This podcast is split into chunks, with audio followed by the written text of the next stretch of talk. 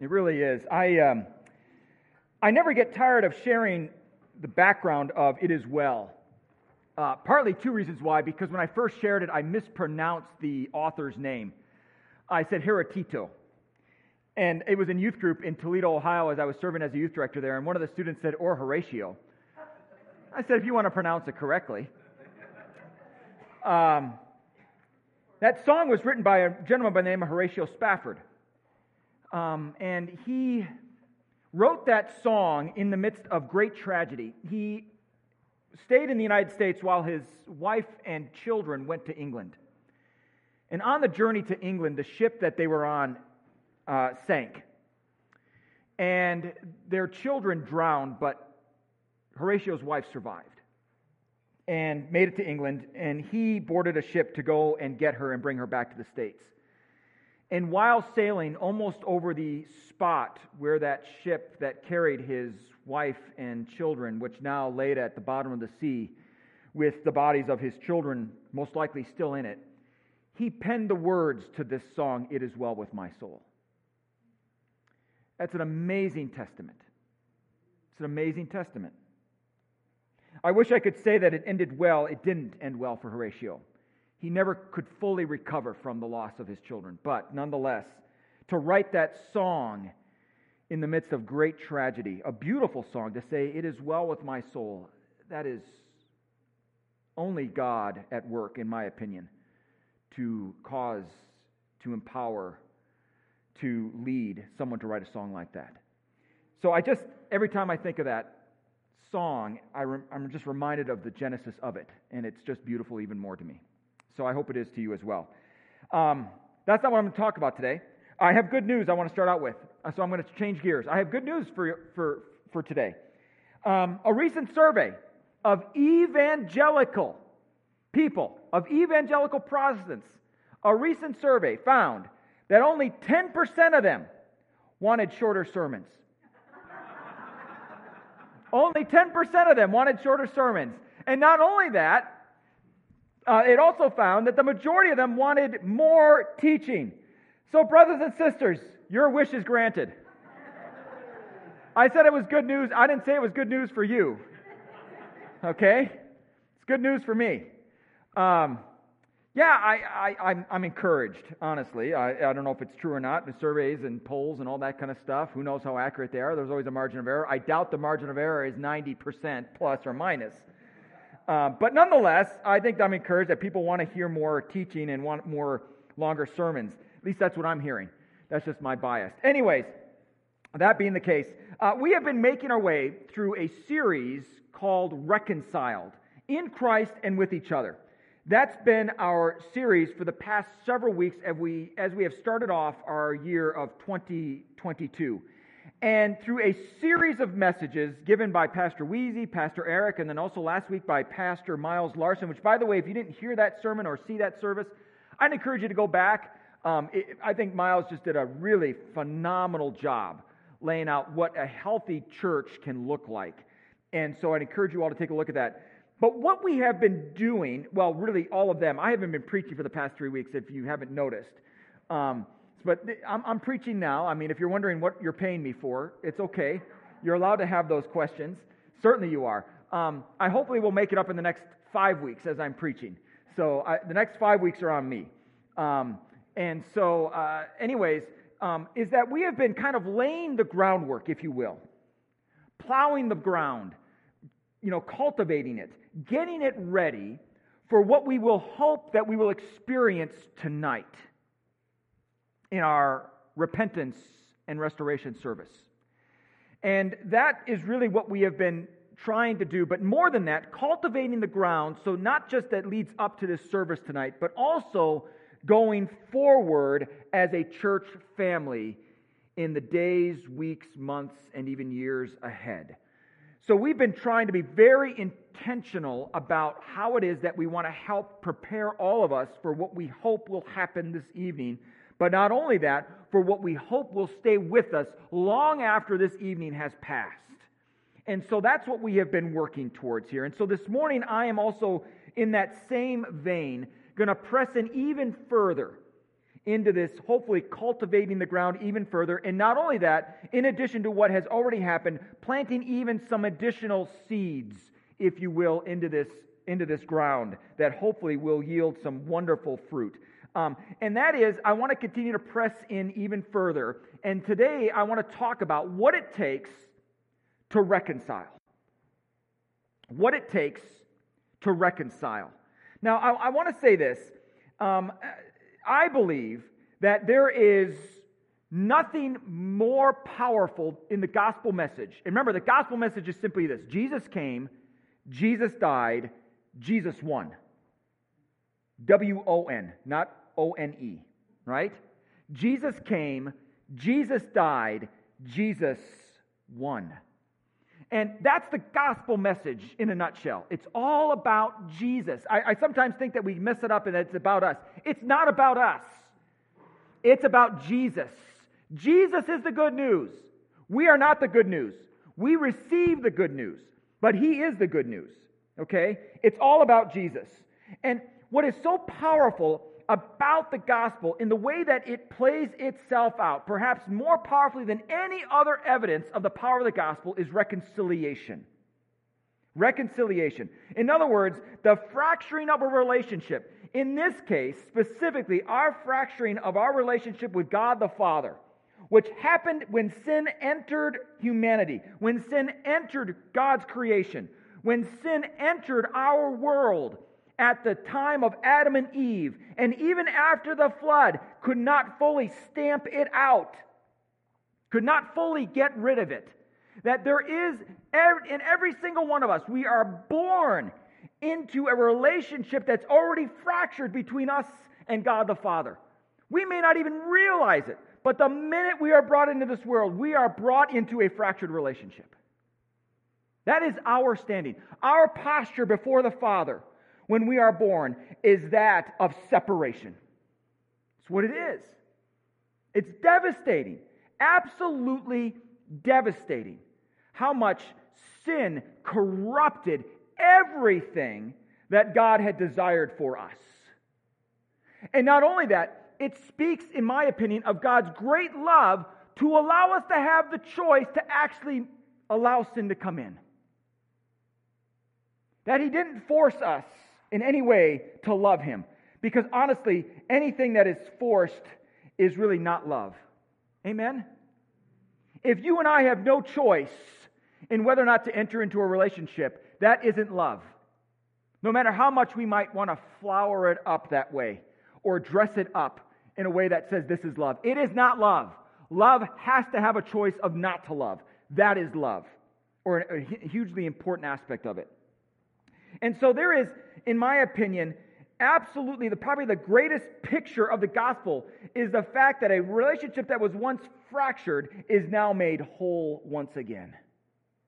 That's, in my opinion, the power of the gospel.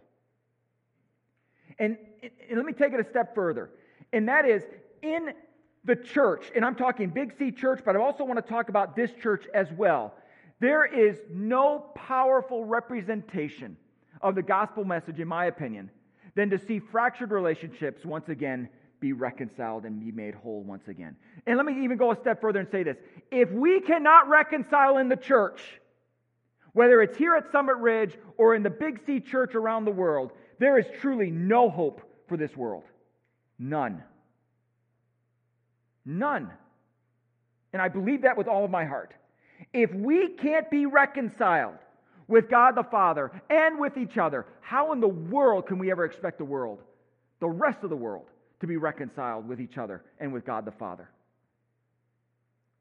There is, in my opinion, no greater hope in humanity than the, than the opportunity, than the absolute prospect, if you will, the potential of us to be reconciled with God the Father, and in addition to that, to be reconciled with one another. Okay? Are you with me? In fact, I think the Apostle Paul expresses this so much and, the importance of this. He says this in 2 Corinthians chapter 5, 17 through 19. I don't have the words on the screen, but I want you to listen to it. It says this Therefore, if anyone is in Christ, this person is a new creation. The old things passed away. Behold, new things have come. Now, all these things are from God, and here it comes, who reconciled us to himself through Christ. And guess what, brothers and sisters? Paul writes this and gave us the ministry of reconciliation. That's our ministry. Our ministry is reconciliation. If you want to know what your purpose in life is as a follower of Jesus, it's reconciliation. Help to bring it about. Ministry of reconciliation. And it goes on and says this namely, that God was in Christ reconciling the world to himself, not counting their wrongdoing against them, and he has committed to us the word of reconciliation. That's the gospel.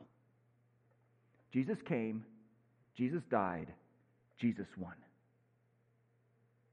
This is how important this is, brothers and sisters, for us to understand the importance of reconciliation. Not only is it the hope of the world, but more than that, it is our one aim, purpose, ministry for every single one of us as Christ followers. Are you with me? Do you agree with me? Actually, that's a wrong question. It doesn't matter. That's what the Bible says. Right? I mean, there are just some things you don't have to agree with me. You can say, Dan, I don't agree with you. That's fine. You're wrong, but you can say that. Um, sometimes it's really good to be a preacher and a pastor because you do get the last word. Um, sometimes, right? Right? I mean, don't ever mess with a pastor who has a pulpit right after you, after you've messed with him, because he can get up there and she can get up there and just air it out, right?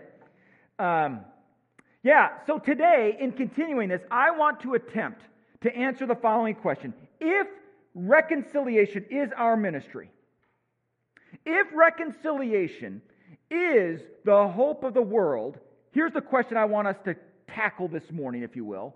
What does it take to be reconciled? What does it take to be reconciled? This morning, I want us to look at a passage, probably a familiar story if you've been in church for any length of time, out of Genesis chapter 33.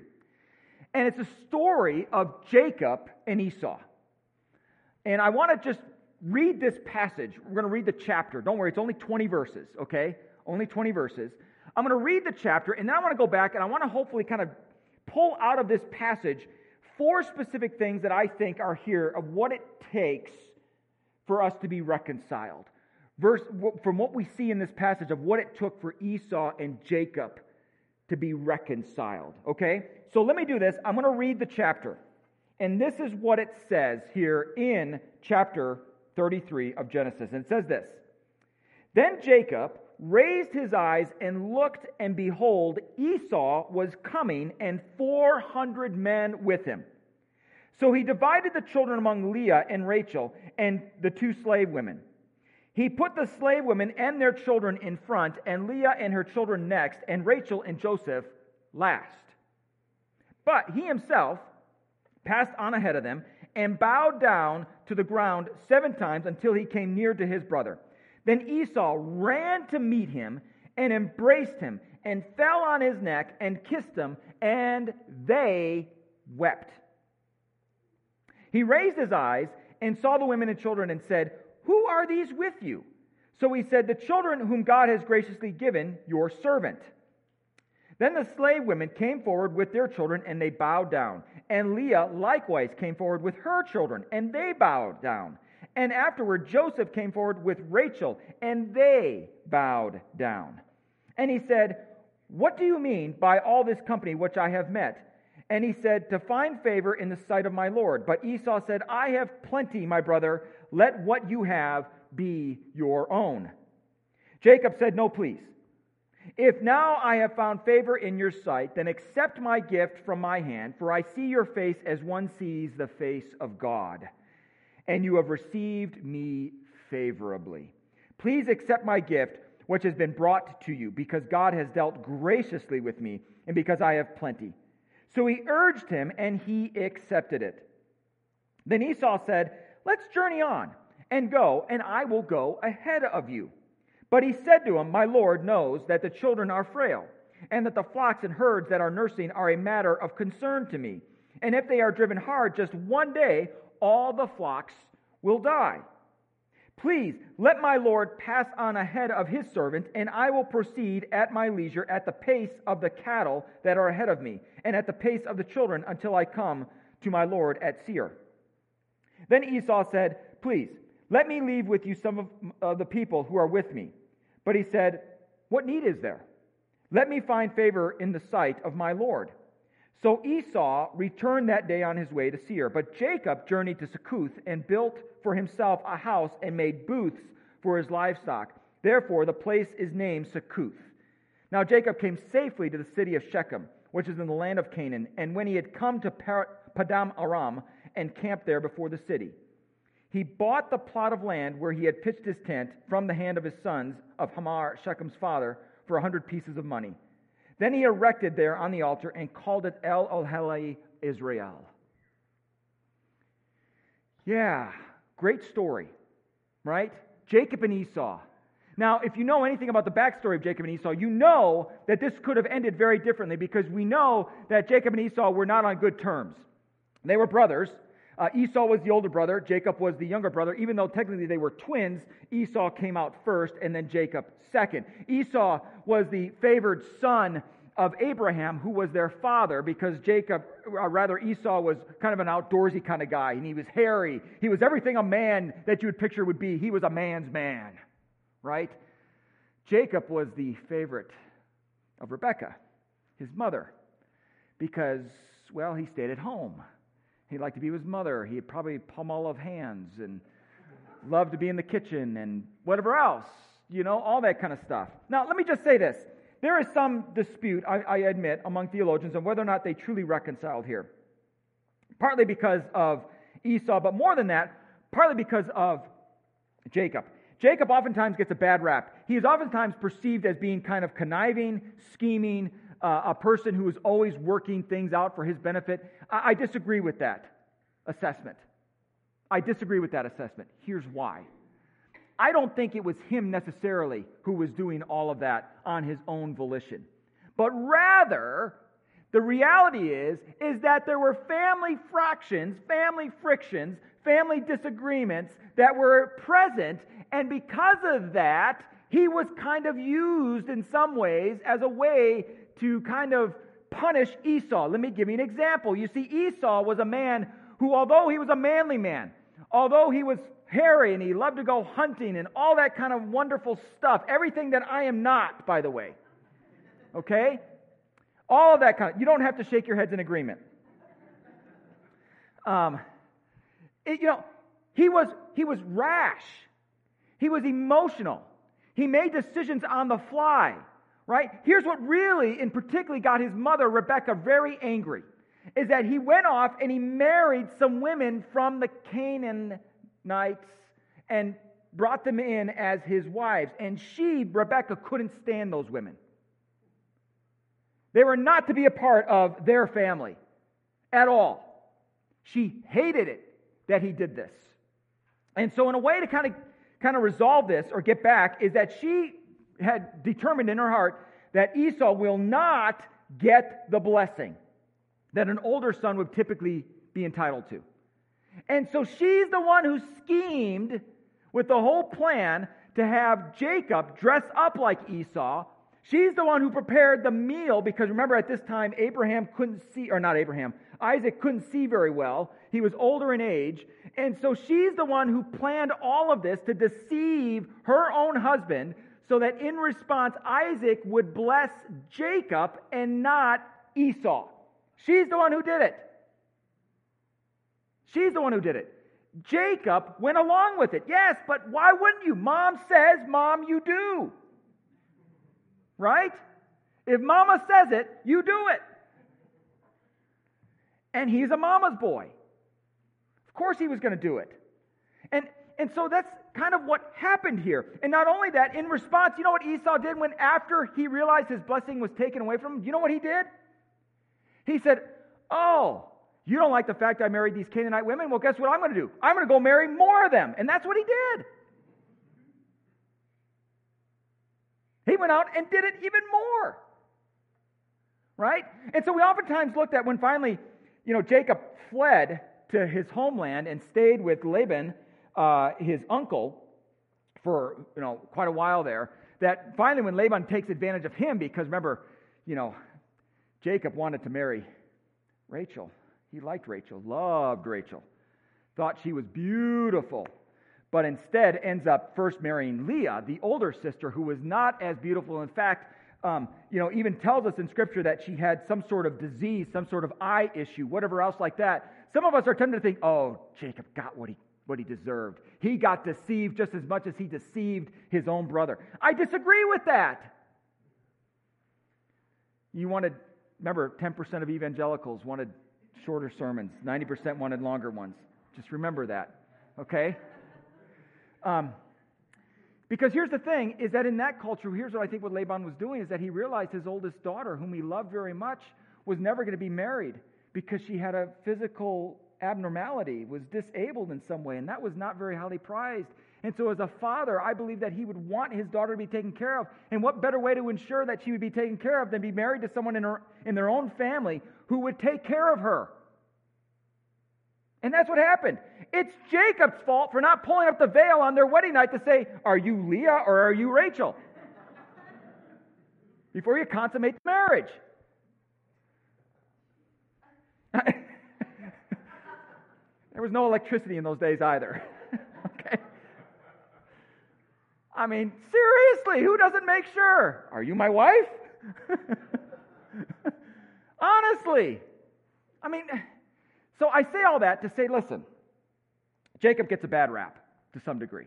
He's not completely innocent, but he's not completely guilty either of all of this. Okay? That being said, there was a falling out clearly between these two brothers. When, when, when Jacob got the blessing that was due to Esau, Esau, of course, rightly so, but also just part of his personality as being a really rash, fly off the handle, emotionally kind of oriented kind of guy, you know, promised, made a commitment almost, almost to a vow to say, I will kill you, Jacob. And by the way, Esau knew weaponry. Esau knew how to hunt. He knew all that stuff. Jacob probably didn't know those things very well, and he probably thought, he's going to do it. He's going to kill me. So he flees. All that to say is that in this encounter in chapter 33, we find some beautiful things about what has happened here. And before they actually meet, perhaps one of the most famous passages that we find in the Old Testament is the fact that when Jacob realizes that he's journeying back after he left his uncle, with now Rebekah and Leah, or Rachel and Leah with him, that all of a sudden now he realizes he is going to have to once again meet his brother Esau. And you know what happens is the most famous, in my opinion, one of the most famous stories in all of the Old Testament is that he wrestles with God for the entire night. He wrestles with him. And that's where he begins to have the new name Israel as a result. It was in the context of him having to meet his brother. I don't know about you, but have you ever been in a situation where you've had a falling out with someone? Maybe it was a, a an ex spouse, and you're going to have to go to that wedding where they're going to be there and you're dreading it. Or you had a falling out with another relative and you're going to that family reunion and you're dreading it. Like you're up nights trying to figure out how can I avoid this person? How can I, what am I going to say to this person? How am I going to interact with this person? What is this person going to say to me? Are we going to have an argument there? Is it going to get ugly? Right? Have you had a falling out with a friend and, and you're going to that high school reunion or some sort of reunion or whatever else, and that person maybe is, is, is going to be there, and you've got to face this person, and you don't know what to say. And maybe, and let me just put this in your mind you're the one who caused the, the, the hurt, you're the one who caused the pain, and now you've got to face this person that you hurt. This is in some ways what Jacob was wrestling with. This wrestling with God was not only physical, but I also believe it was mental and spiritual as well. I mean, he was really wrestling the whole night. What am I going to say? How's he going to respond? What's this going to be like? Am I going to be killed? Is he still angry with me? All of these thoughts were going through his head. He did not know what it was going to happen. But nonetheless, what we see from verse from chapter 33 is that in the end, it was a very different story. And from here, I think we can learn some things about what it takes to reconcile. And here's the first thing it takes really hard work. Let me say that again. What it takes to reconcile, it takes really hard work. If Jacob wrestled with God all night long prior to seeing his brother, wrestling, anguishing, you know, fretting over what was going to happen, trust me, and he's going to have to do it. It takes really hard work. There are very few people who want to do this particularly if we're the ones who hurt others. Very few people want to do this. We make excuses. Oh, I've got that thing. Oh, let me just find some fault in them that I can use against them for the reason why I hurt them.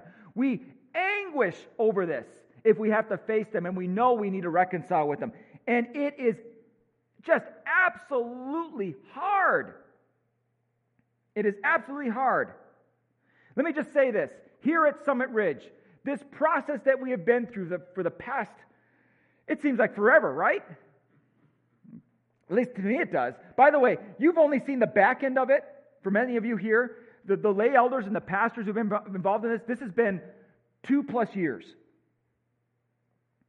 Two plus years. COVID interrupted a lot of this, I grant you that, but that didn't stop us.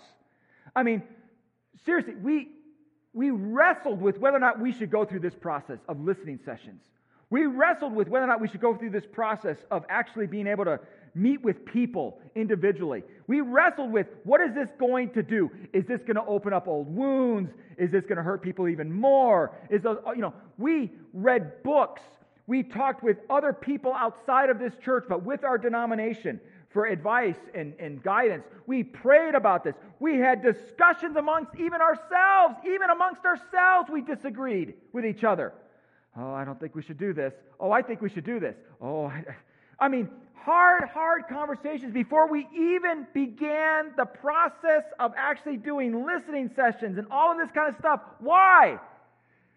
Because reconciling is really, really hard work. It takes, and by the way, Uh, I'll just clue you in. If you ever get asked to be a lay elder, first of all, I hope you consider it a privilege, but also, secondly, I hope you consider and understand this. Our meetings, as much as we try, oh, today we're going to meet for an hour and be done. That's about three hours. I kid you not. We try so hard. But you know why it takes so long? Because reconciliation is really hard work. It's really hard work. Hours and hours and hours of talking, of praying, of looking at the scriptures, of weighing the pros and cons, of trying to get us to wait this out, of saying, should we or should we not do this? And then finally, going into listening sessions. And those were phenomenal. And I loved the ones that I was a part of because chances are I was in them, you had nothing bad to say. but there were, and I, God bless our, our lay elders and our pastors, they spent more time in listening sessions than even I did. Hours of just listening to people. Not defending, not justifying, not, not even in many ways explaining, just listening to you all. Dump on us. Share with us. And that's a beautiful thing. That is hard work. I would imagine there were some times that some of our lay elders and pastors were sitting with their hands under their legs, just like, mm, I want to, I want to share. Uh, I gotta, I gotta speak.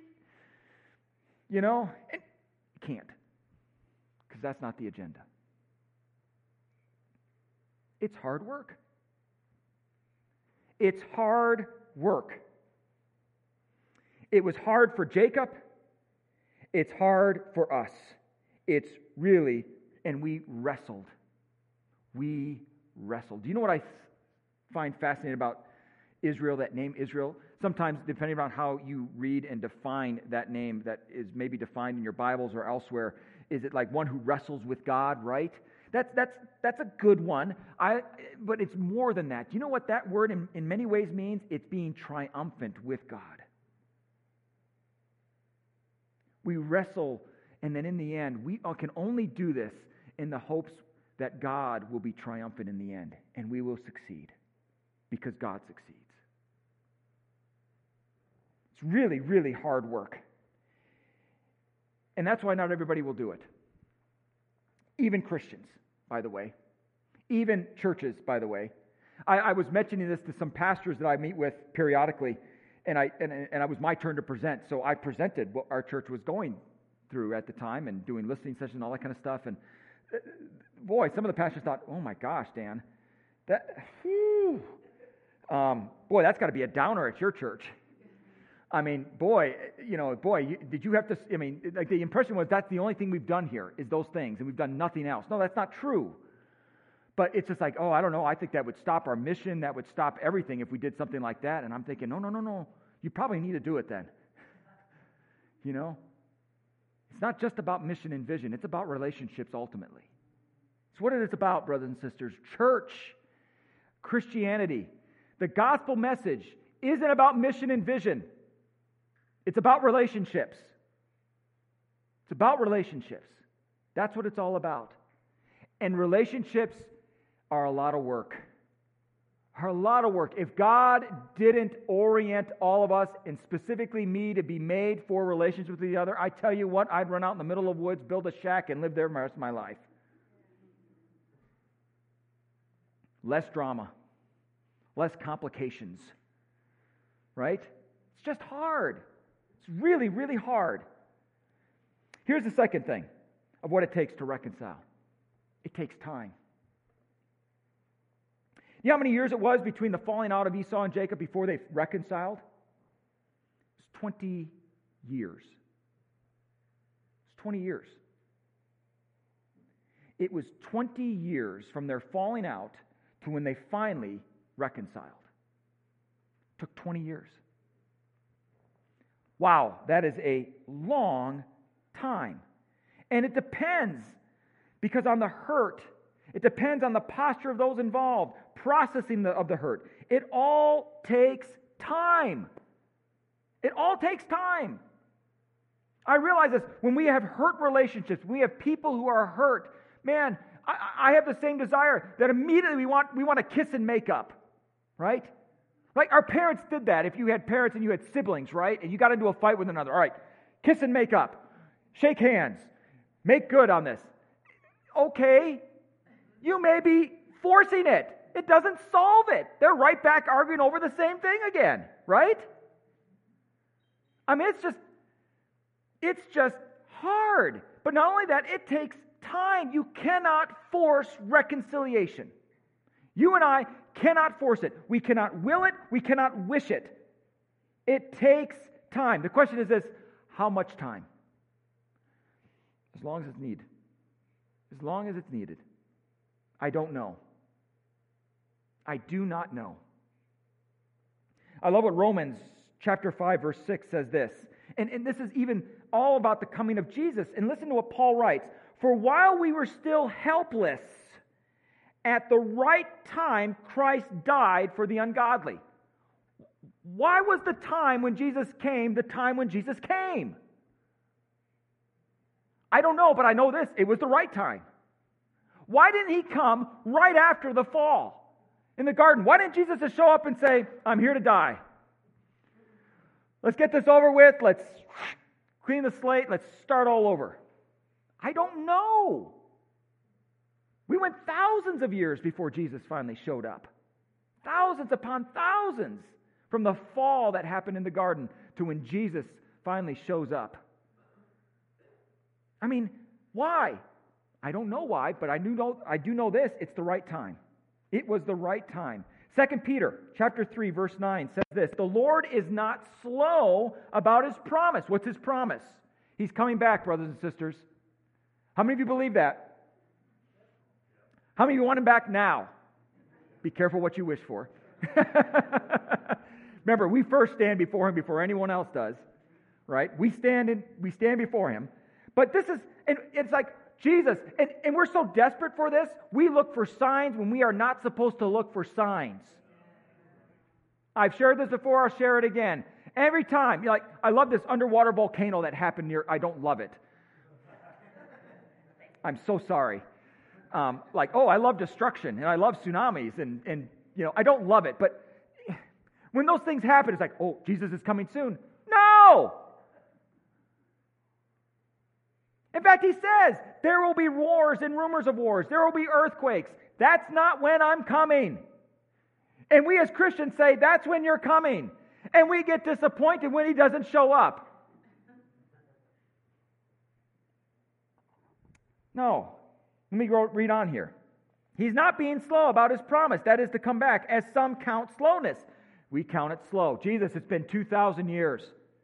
I mean, this is how fast even the disciples, when before he even ascended back into heaven, he had been crucified, had come back, and, and, and they said to him, So when are you bringing the kingdom, Jesus? Come on, let's get going.